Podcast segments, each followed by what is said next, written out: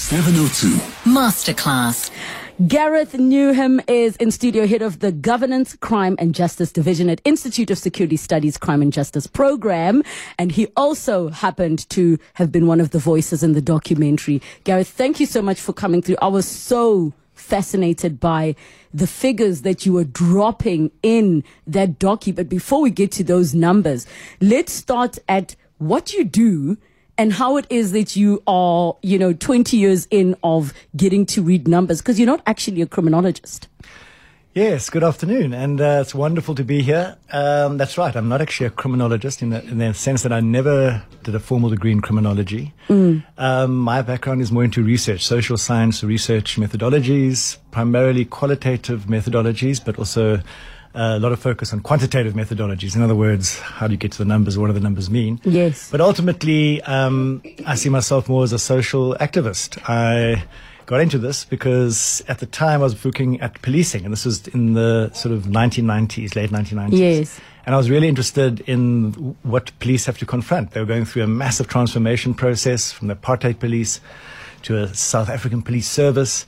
Um, and I was very fortunate to be able to work with police officials in Hillbrow, um, Alexandra, and Soweto, and other places, and really get a sense of what their life were like and the work was like. And I was very interested in the organizational culture, because ultimately, mm. if you want to transform an organization, you have to start there.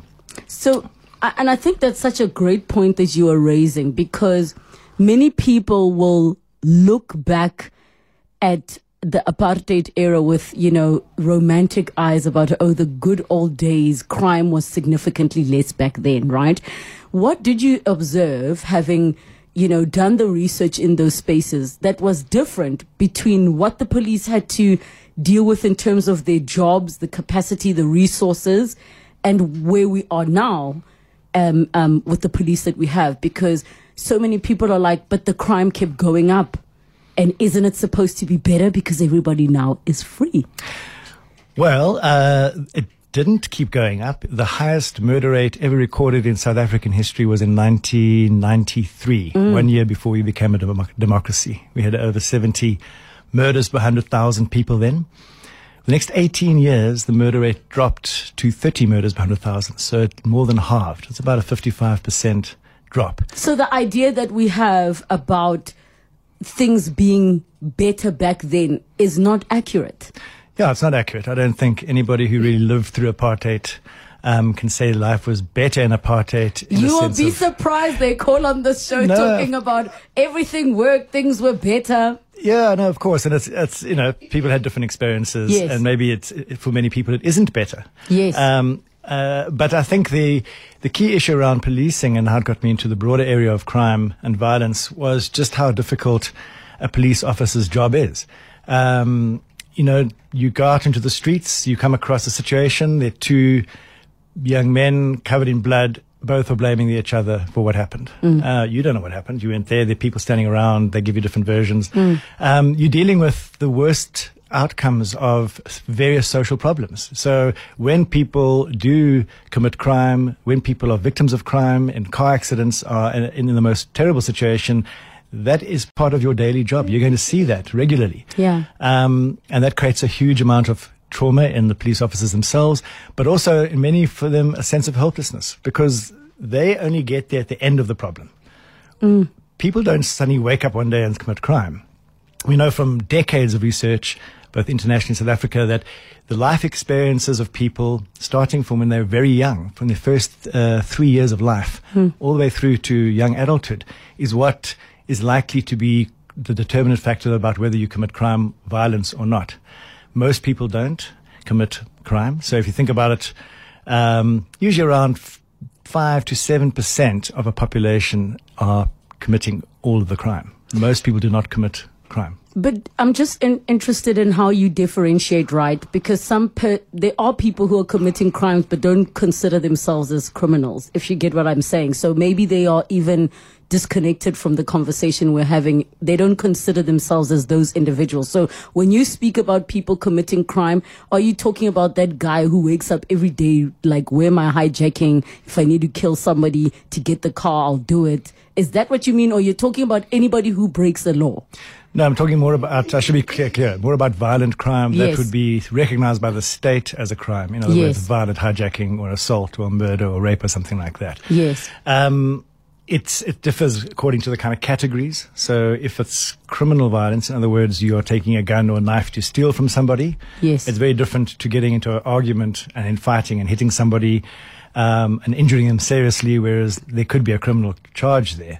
Um, of course, that proportion which becomes a crime statistic is, is, is quite small compared to the overall level of violence in South Africa. Yes. Our most accurate crime statistic, or the least unreliable crime statistic, is the murder figure, because it's far more difficult to hide bodies, and there are there are other systems that track. Uh, deaths, such as the National Injury Mortality Monitoring System, and all deaths have to be reported and the cause of death. So, we when experts have looked at that, they say, okay, well, most deaths um, that are in the police reports are found in other independent systems, um, but most other crime statistics, most violent crime statistics, such as assaults and rape, for example, Don't get reported. yeah, most of them don't get reported. Less than half. Uh, And when it comes to rape, um, you know, a very small proportion actually get into the police statistics. And I mean, Brenda touched on the fact that um, it, it took a landmark case for rape in marriage, for example, to be recognized. To this day, there are still women who say there's no such thing as rape. If my husband wants to have sex, that's what it is. So what we want to do, open up the lines 011 702 072 7021 702 and hear all of your crime, violent crime stories. Mumty in Newtown, hi. Hi, um, my husband was stabbed to death in 2015, and um, I, I, I, I still can, I, I I still smell his his blood on me. And my my my son, who was 13 then, um, he he um he's always uh, looking out for us. He's he's like he, he's always looking out for his sister when he's playing outside. He's so clingy to us, and he, of course, he he he did um, um, a karate training, which really helped his discipline. But I, I worry about his um, his his anger because I can see uh, uh, the, uh, the things he's doing. He's he's more protective. Mm, mm. And, and and I can't imagine what kind of a ripple effect that, that, that might have on you. Have has he gone for therapy, Mamti? Yes, I, I did in 2015. I, I, I, I actually did, but um, it, it, it, it, it just doesn't go away really, Bukile. It's, it's always on you. Mm, mm. Mamti, thank you so so much for sharing. I mean, Gareth, this is one of the many stories, and I think uh, um, um, we underestimate the ripple effect. So now you've got the young boy, mom is worried. His dad was murdered. Possibly he was witness to it. What do the stats usually say about young boys in his case where um, even if the family is not saying you're the man of the house now, but he's taken on the responsibility of taking care of everyone. He's sitting with that pressure. Yeah, there's studies into what are called adverse childhood experiences. In other words, very negative and often traumatic experiences that people have before they turn 18 years old. Um, and they're clustered into between 8 and 20, um, depending on how you categorize them, that can happen. And the more of those adverse childhood experiences you're exposed to, the greater chance you have trauma and the greater chance uh, you have towards that trauma influencing how you behave, how you relate to other people, the extent to which you're able to regulate your emotions, um, confront difficult emotions, deal with your emotions when you get into an argument and so forth. Um, it doesn't mean that if you've been exposed to many of those that you will necessarily uh, commit uh, uh, violence, but the risk factors are much higher, 15 to 20 percent higher, uh, depending on how many of those adverse childhood experiences you've had. Um, and with males, they do because of conditioning, because of patriarchy, because of what is expected from males. You were talking about this earlier on the show. Um, tend less likely to seek help, less likely to be able to handle their negative emotions in a constructive way, more likely to turn to alcohol and drugs to numb those emotions. Um, and that all feeds into what we kind of see now as a primarily a male uh, characteristic in our in our violent crime. Um, so when you look at the murders and the, from the statistics we know, out of every hundred murders, eighty percent, eighty of those murders will be males, fifteen will be females, and five will be children.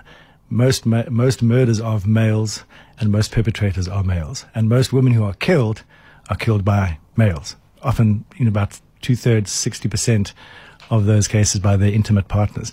So it's very much a, a, a, a factor that uh, we need to take into consideration that it is a male characteristic. Not all males, not even most males, but a lot of males, far too many. sig- significant enough um, for us to be having this conversation. So I received a WhatsApp that was saying, and, and I know we are talking also people's stories and that not everything is necessarily your expertise. Um, but there is a question and I'm, I'm, I'm hoping, you know, you might have some, some stats or actually some information from studies saying most men are raised by single women does that does what does that dynamic add? And i know the documentary touches on the fact that during apartheid many men were ripped from their families which left all of these you know single woman homes in inverted commas children raised without fathers. And that had some kind of impact.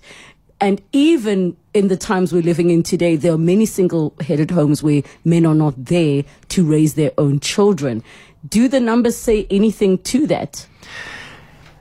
I haven't read specific studies that will say if you come from a woman, a single woman headed household, you're more likely to be violent or commit crime. But Or, I a, think, or an absent father household? Yeah. exactly, exactly, absent father. But I think it does um, have a, a, a, a various negative aspects, particularly I think when young boys start becoming teenagers and they're looking at other role models. They're looking, Yes. they're looking for another male to behave like that male. Um, and if that's not a, a father, which is usually a much older male who might have calmed down a bit, has been experienced, we do know that, for example, violent behavior in males drops off very sharply around the age of 40 onwards. Um, and prior to that, it's it's quite high. So it's, it's, it's highest in the sort of late teens, throughout your sort of 20s, into your early 30s, and then it starts really dropping. By the time you're sort of 40, you mostly um, are not going to be too violent, or a lot of people who were violent stop being violent. Um, so if you don't have that male presence of somebody who's not a violent male in your neighborhood, in your family, your primary, you know, caregiver socialization, how you see the world and how you expect yourself to act, and you start looking at other young males for um, guidance on how you should be, behave, you're probably going to think that you don't back down. If somebody challenges you, you need to stand up to them. You're going to kind of start believing that certain kind of uh, behaviors are desirable in men, and those behaviors are typically likely to mm, make you think that you need to use force or violence or the threat of violence to solve problems, deal with conflict, whether it's your girlfriends or other acquaintances or friends. all right. Let's go to Lawrence in Soweto. Hi, Lawrence.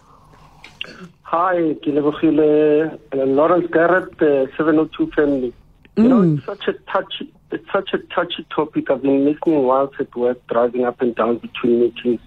But I felt I, sh- I should just also give my, my two cents worth. You know, I've, I'm also one of the victims that survived three uh, house robberies. You know, through God of uh, through the grace of God, I survived them. But I think the other thing that helped was also to go on the offensive mode instead of being scared.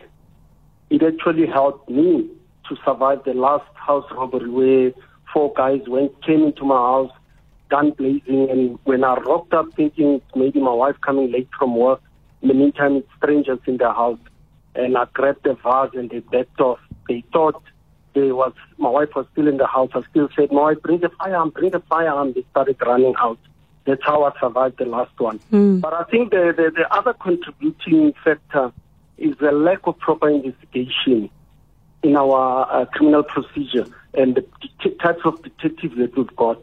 Because in all the three cases, my three cases of house robbery, they never even came back to me whether they were successful or any leads.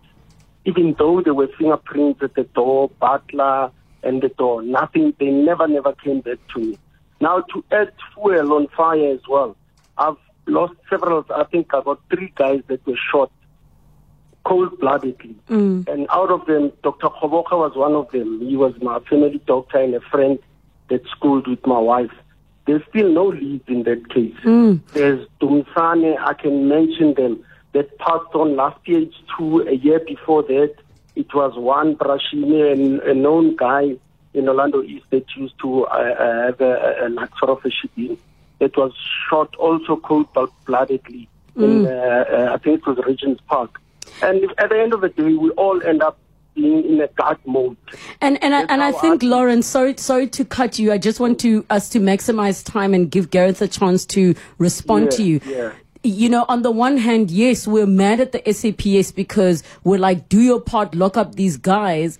But I also hope we are addressing the fact that how did we get here? Because chucking a whole bunch of people into prison, is it going to solve the issue? And thank you so much for that call. So, um, you do touch on this, Gareth. Um, why uh, let's start at the part of SAPS and their job and is that going to solve the issue of the violence Look, the South African Police Service has a, a vital role to play. It's not the only organization that has a role to play, but it does have a vital role to play. Once you have organized violent groups, whether it's uh, gangs, uh, violent taxi associations, violent organized crime, people are now decided that in order to get uh, to exercise, to get benefit, to advantage, to elim- eliminate competitors, and they are now actively using violence as a tool of what they do. Um, similarly, people who commit house robberies, people Yes. who are then targeting houses, looking for houses to target, and going in to steal, and they will do this over and over again until they get caught or they get shot. Uh, that's when you need the South African Police Service. You can't expect social workers and nurses and teachers and people to deal with that because it's too late then. And if those resources are used effectively, it will have huge results. In Gauteng, between 2009 and 2011, they set up 22 task teams to only focus on house robberies, business robberies, and car hijackings. And using crime intelligence and uh, mainly detectives, managed to reduce those crimes by 32% for hijackings, 20% for house robberies, and 19% for business robberies because they were able to identify the specific networks and individuals that were committing these crimes and trading in stolen goods that came out of the robberies. And through targeted interventions, we were able to increase the arrest rate quite substantially, mm. cases to court and so forth. So the police can bring the violence down. But it is much more than that. We can't police our way out of the situation. Um, so we we do need to put a lot of pressure on the police to improve their performance. The ability of the police to solve murders has dropped by half, fifty percent, more than fifty percent in the last ten years. wait as in wait say that again the ability of the police to solve murders has dropped by 50% Yeah. so they've become a bit more incompetent Yeah, well, it's it's it's it's not necessarily a competence issue. There's various complexities. It's about resourcing, training, morale, strategy. They Um, themselves are traumatized Yeah. Uh, so yeah, they, we were, the, the detection rate in 2012 uh, was around 31%. In other words, they're solving 31 out of every 100 murders. Yes. And last year they were solving 15 out of every 100 murders. wow So we do need to see big improvements in our policing. With 180,000 personnel and a, a budget of almost 100 billion rand, we should not see the murder rate going up. And it has been going up every year for the last 10 years. It's um, almost 40% higher, the numbers of murders last year than it was 10 years ago. So we, we, we, we can't say that the police have no role to play. They have a critical role to play. And, and we need to see police reform as a matter of urgency if we're going to see any improvement. But at the same time, in the longer view, if we start now with violence prevention programs that are based on evidence. In other words, they've been tested in different communities. They've seen how they work. Most of these are actually targeted at young people, uh, children, you know, toddlers under the age of three up to the age of seven, uh, childhood, uh, uh, sort of school-going youth. There are many of them that change attitudes, that enable caregivers, whether they're parents or grandmothers or whoever those caregivers are, to have better relationships. Those programs me, uh, have shown incredible results. Some of the earliest ones going back into the 1960s show that just social workers visiting families, often single-headed, household-headed families or families that are, are in, in, in particular difficult neighborhoods, those kids who've had that benefit of a social worker working with a caregiver to make sure that the caregiver knows how to do positive discipline, not using violence or corporal mm. punishment, and so forth. And they've tracked these kids until the age of 19. They're typically not only 50% less likely to be arrested getting into fights, they're more likely to stay in school, more likely to get better jobs, less likely to get addicted to drugs and alcohol. So if we had um, invested more, for example, in social workers in South Africa, because between 2002 and 2012, we employed around 70,000 more police. The organization of the South African Police Service grew from 132,000 personnel to just under 200,000 people in that 10 year period. In the same 10 year period, we had a shortage of 60,000 social workers. Wow. Had we maybe invested more into social workers, we might have seen a much lower crime rate. Because as And- I say, the, the, they, they help you address the factors that cause children and young adults to have trauma that can lead to them behaving in certain ways that are antisocial. Oh, we're going to pick up on that note, and that is how we are very reactive and not proactive with preventative solutions as we continue this masterclass on the crime stats that uh, you may have never heard of. Uh, Sheila in Fourways, I see you. Also, please continue to share your crime stories, how they've affected you. 011 8830702 and the WhatsApp line 072 702 1702. 702. Masterclass. We continue with our masterclass on crime and the statistics that we don't hear about with Gareth Newham. And Gareth, we obviously have been taking calls as well. 011 8830702 and the WhatsApp line 072 702 1702. Let's go to Sheila in Fourways. Hi, Sheila. Hi, Lebogile. How are you? Good, thanks, and you? Good, thank you. Just regarding those statistics, um, probably incorrect statistics because as a wife of, uh, well, the the the um, the wife of an ex-wife of a husband that actually sexually assaulted her, I was told and advised not to report it because otherwise he would have lost his job or he would lose his job. Was this by the And, um, police? No, by an attorney actually. wow. So it's a case of keep your mouth closed and shut because otherwise, if he loses his job um, and being a housewife, how on earth are you going to afford to send the children to school, etc., etc.? So, yeah, we sort of just get on with it and um, we don't say anything about it.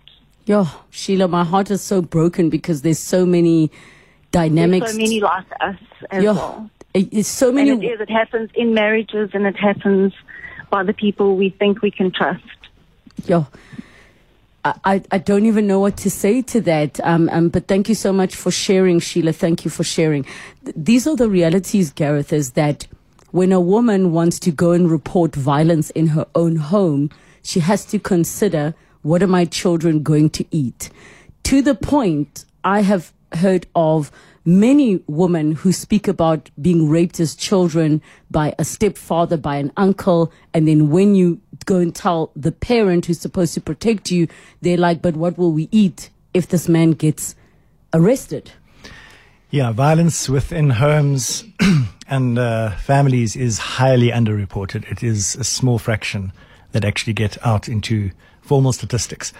And rape generally, sexual crimes generally are very underreported. Uh, there was a, a sort of national figure that came out quite a while back that said only one in nine rapes nationally get reported to the South African Police Service. And in some communities, that's as low as one in 25 rapes.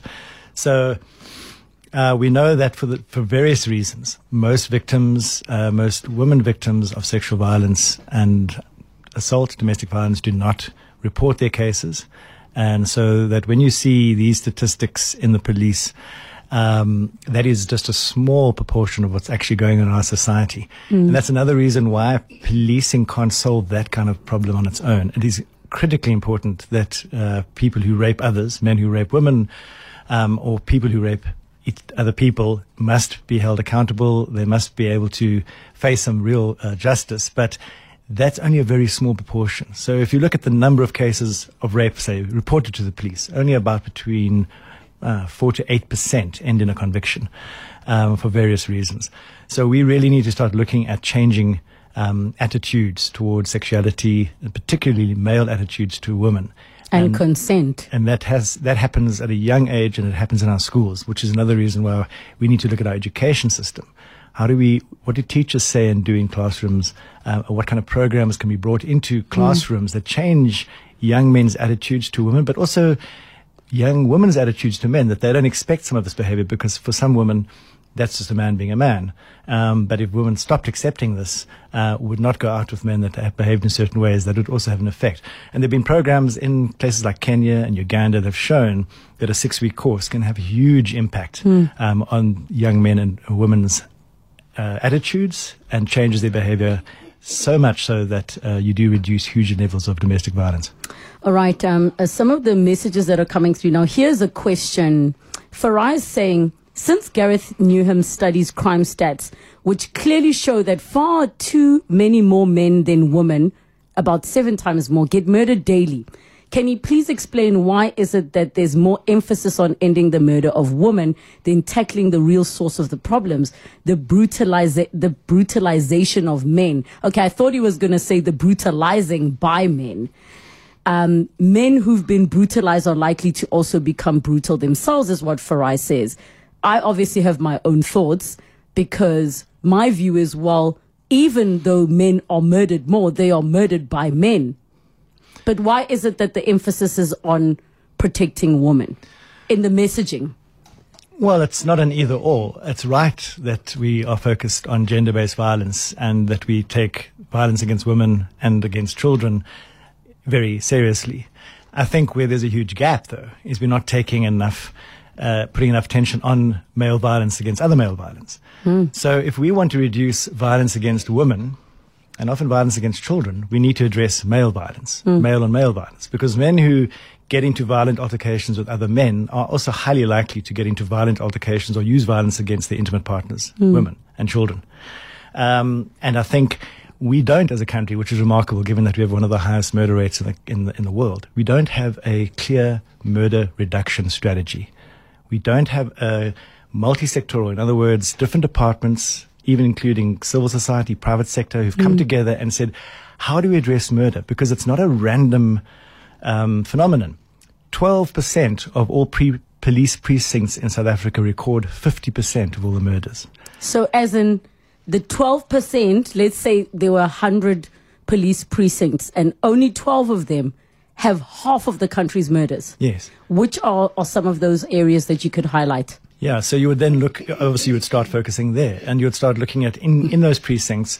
When we've done point data analysis, in other words, we've looked at 10 years of murder data where the murders took place. Yeah. In places like Khayelitsha, you see th- between three and six hotspots. In other words, particular locations where, where much higher numbers of murders take place. This is not unique to South Africa. Crime is just not a random thing that happens. There are- Yes. and then once you know that, then you can start looking at what are the factors? What is driving the murder? Is it gang violence? Is it alcohol abuse? Is it, what is it? And then that helps you understand who do you bring in. If it's uh, robberies, in other words, house robberies or street robberies or car hijackings that are driving murders in a particular area, that's very much a policing issue, as I mentioned earlier. It's, it's organized criminal violence. Only the police can really deal with something like that. But if it's young men getting drunk and getting into a fight and killing each other, that's a that's a needs a far greater number of role players, peer counselling, social workers, eh, teachers need to be on board, parents need to be on board. Do some of these areas have a high percentage of taverns in like a small um, a square meterage or a kilometerage? Yeah, yeah. So there, there's issues to do with alcohol outlets. There's issues to do with um, uh, through roads. In other words, people walking from a transport node home or from a tavern to a to a to a, to a home place through a transport node. So there's various ways in which you can start looking at what are the factors addressing that. Um, and it is quite astonishing that we don't have a national murder reduction strategy that is updated every year based on the latest evidence available, not only in South Africa, but internationally, and that guides what the police do and what our various other government departments and what civil society organizations can do and what um, businesses can do. Yeah. Uh, because, because people don't know what to do. And it's not that there aren't very practical things that could make a massive difference, but we need our government, whose one of its primary responses is public safety, to take the lead. And that's something that's not happening. All right, uh, we've got a voice note that's come through. Okay, I've said it before, I say it all the time.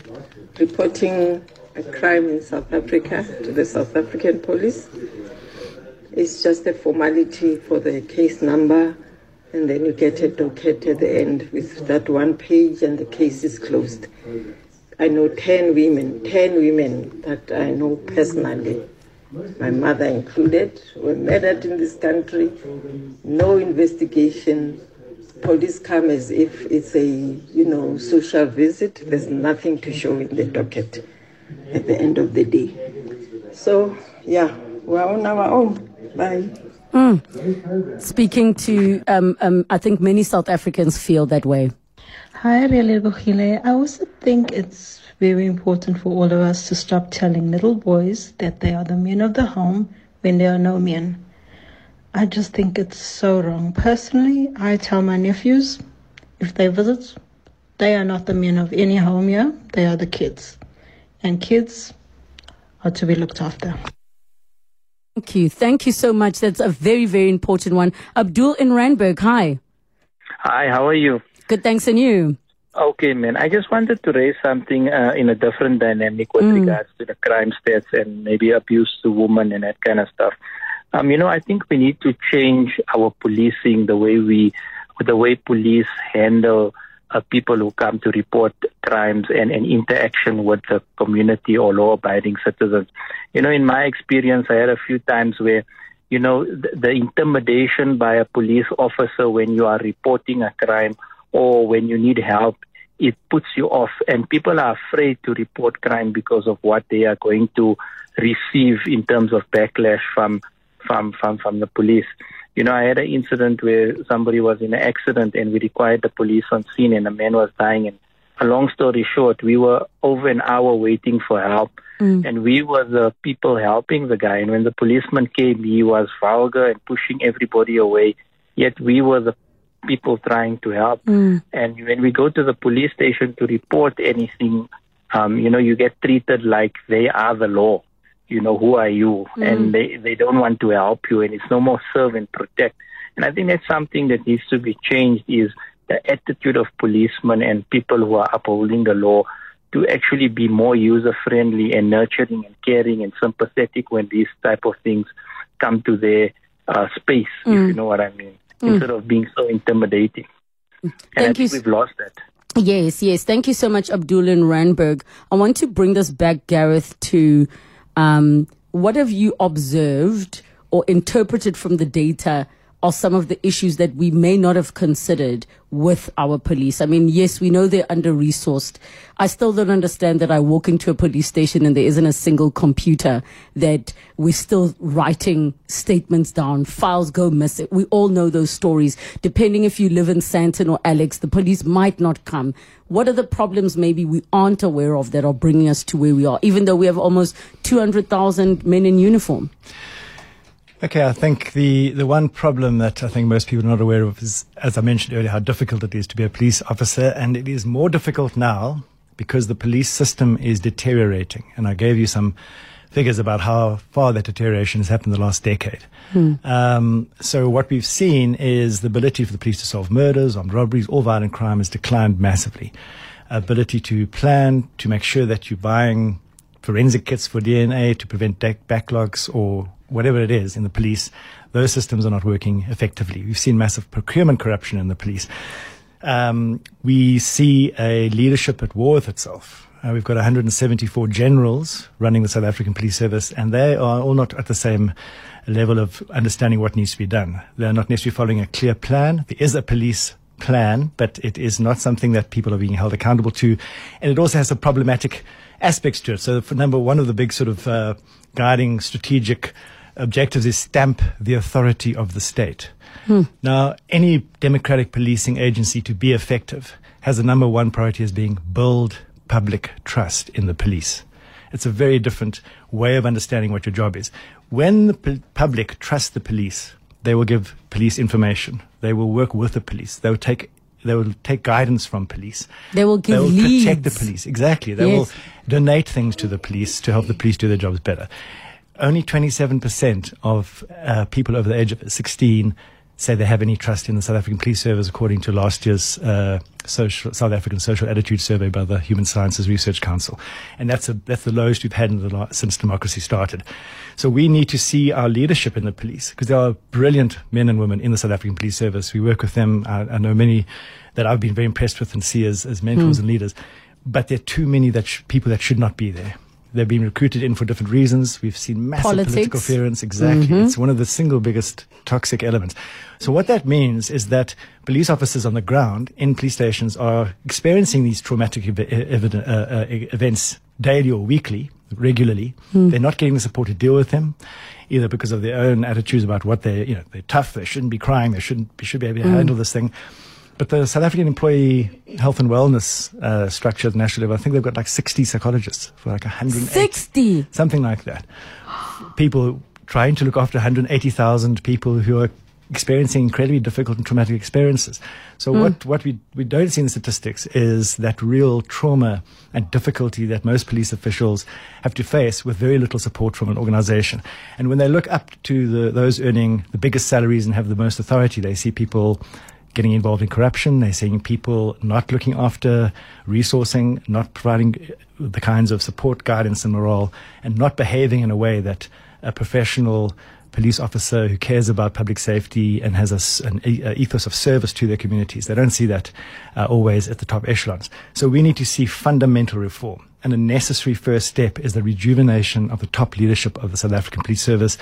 This is something that is actually a recommendation in the National Development Plan of 2012 that recognizes a serial crisis of top management in the South African Police Service and puts in place re- various recommendations for dealing with this. None of that has been addressed. So here we are 10 years later, and we see massive deterioration in the policing system, which is putting incredible pressure on men and women at the front line of policing, and their lives are, are very difficult, and the morale is extremely low. Mm. Okay, we've got Vuyo in Edenvale. Hi, Vuyo.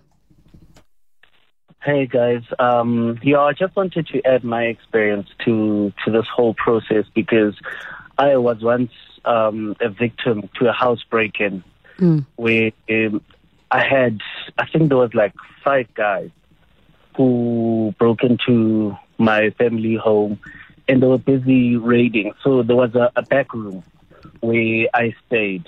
And what happened is that when my dog notified me that there was people inside the house, I immediately called the cops. But luckily, the burglar door wasn't um, broken. The hinges weren't broken or anything. So I locked them inside the house. So in the process of calling the SAPS, they were asking ridiculous questions like, "So what are they wearing? You know, what what are they taking?" I'm like, guys, I'm outside. I've locked them inside. If you guys were to make it out here in time, because they usually had patrol cars moving around our area, um, like every Mm. 30 minutes. But that day, there was none to be found. Yo, Vuyo, what a, a, a tough one. What we need to do is take a quick break and then we'll get Gareth's thoughts. 702. Masterclass.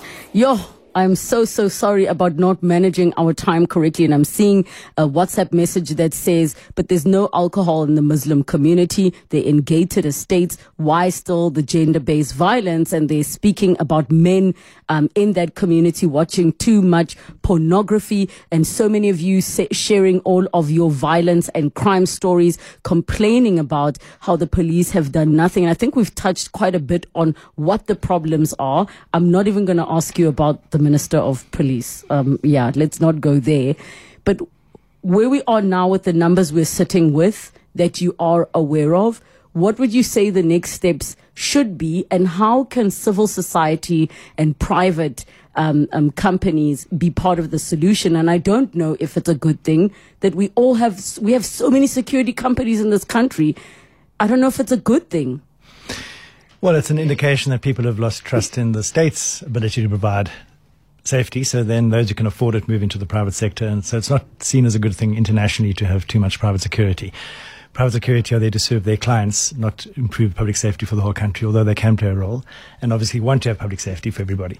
But, um, I think we just need to understand that there are, as I said earlier, there are things that we can do. If all of us take interest in our children, if we make sure that we don't exhibit behaviors that we don't want to see in our children, we help them to learn to read. Things like literally helping your child to learn to read from a young age reduces violent behavior, funny enough. We don't know why, but it does. Um, there are practical things that every person can do uh, to help um, the children in their life. And why I'm talking about children, because we've seen for the last 10 years this big increase in murder, and, the, and it's increasing even further in the last uh, crime stats. we must start looking in the long term. The poli- We're not going to solve this problem overnight, but if we start uh, looking at how do we make life better for the people that we can make better around us, that can make a big difference. The private sector can, there's a, a huge body of evidence that shows that when violence prevention or evidence-based violence prevention programs are offered in workplaces, uh, it reduces absenteeism and increases productivity. Because in South Africa, particularly, there's so many employees that are suffering from trauma, from domestic violence, and they don't know how to cope with this. So if you provide that uh, opportunity in, imagine if all two million people in the public service could get access to that, you'd have better teachers, better police officers, better nurses and doctors and so forth. Um, so we need to start thinking about that not only in the public sector but in the in the private sector. So it's one thing is we must demand improvements in policing. That's a short term fix if they can fix the police. Can be fixed, I believe. But we also need to start looking at non criminal justice issues. We need to start looking at what can I do, and um, there's lots of things that we can do. Why is the death penalty not the solution? 1,200 people a year get killed in vigilante action in South Africa. There are no countries that execute that many people. Maybe China might do something like that. And it has had absolutely no impact on reducing crime. So, with the state kills alleged criminals or communities kill alleged criminals, there is no evidence that the death penalty deters people. What deters criminality in people who want to act cri- uh, commit crime is the certainty of getting caught or being held accountable.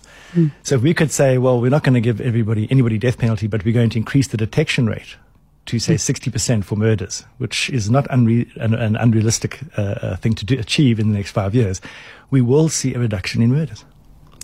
Gareth, I wish we had much more time than what we do. And thank you to all of you, the listeners, for sharing your stories. Um, some of them very personal, very painful. And I hope you, you do what you can to find the healing. But I completely echo what you've shared. We need to start in our homes with the conversations, with how we speak, with how um, we are behaving in front of children that are going to mirror what we do, with what we expose them to, and simple things like you say, reading to your child, allowing your boys to cry, not putting too much pressure and responsibility on them. Um, maybe we need to look at a possible part two because there's so much that we can share. Gareth, thank you. Thank you so much for coming to talk to us. Great pleasure. Thank you.